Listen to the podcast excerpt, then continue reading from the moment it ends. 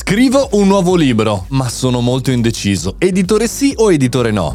Buongiorno e bentornati al Caffettino Podcast, sono Mario Moroni e anche qui oggi davanti alla macchinetta del caffè virtuale parliamo di un argomento che può essere utile per noi professionisti, imprenditori e perché no, studenti. Oggi volevo lanciarvi una riflessione che sicuramente può essere utile a tantissimi imprenditori, tantissimi professionisti che vogliono approcciarsi alla scrittura di un libro. Ha ancora senso oggi nel 2023 eh, imbarcarsi in una relazione, in un contratto eh, con un editore fisico, cioè con un editore con cui firmi un contratto e poi eh, si va verso la pubblicazione, la stampa e la distribuzione di un libro, oppure l'autopubblicazione, una volta che si raggiunge una minima audience, un minimo pubblico, può essere un'ottima strada per poter comunicare anche in tempi brevi i propri concetti?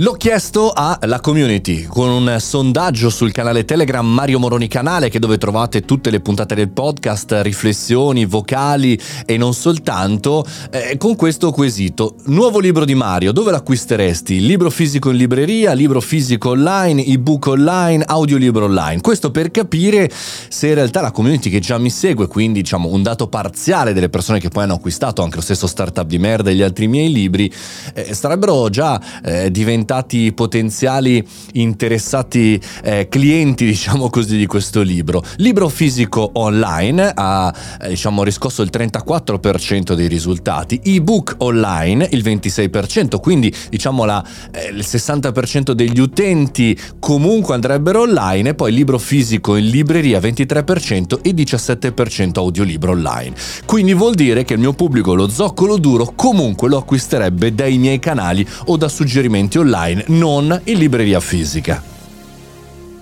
In questi giorni sto parlando anche con altri editori eh, interessati a pubblicare il mio prossimo libro. Sì, lo sto scrivendo, dannatamente ci vorrà un po' di tempo, ma è una bomba come startup di merda.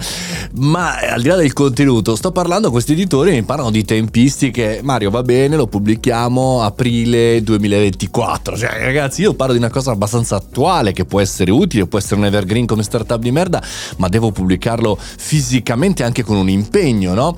Anziché invece fare un audiolibro libro letto da me, eh, un, un, libro acquistabile su Amazon con la eh, pubblicazione self di Amazon stesso e gli ebook e tutto quello che eh, eh, diciamo nei dintorni. Quindi il mio ragionamento è, ma è così determinante la libreria oggi nel 2023? Quello che mi viene da dire concludendo e per far sì che sia utile questa puntata è perché scrivi il libro? Per arrivare a un nuovo pubblico, per fare le presentazioni, chiaramente non per guadagnare, se guadagna zero o pochissimo, per lanciare un messaggio, per mandare un messaggio alla tua community?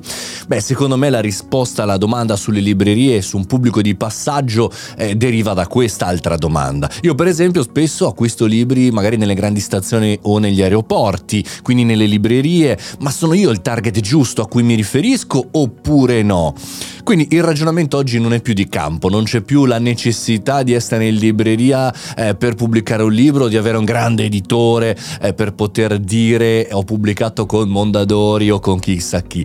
Tanto poi alla fine vincono le, le community, vincono le audience, vincono i pubblici.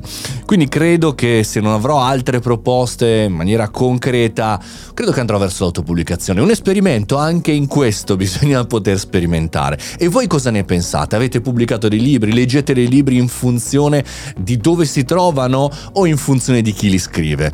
Questo è tutto un altro argomento, spero sia utile anche questa riflessione per voi.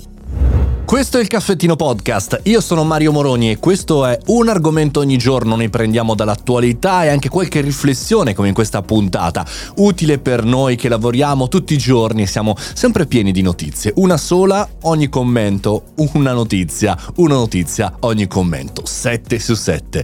Ci sentiamo domani per un'altra puntata e ancora via un altro caffettino. Buona giornata!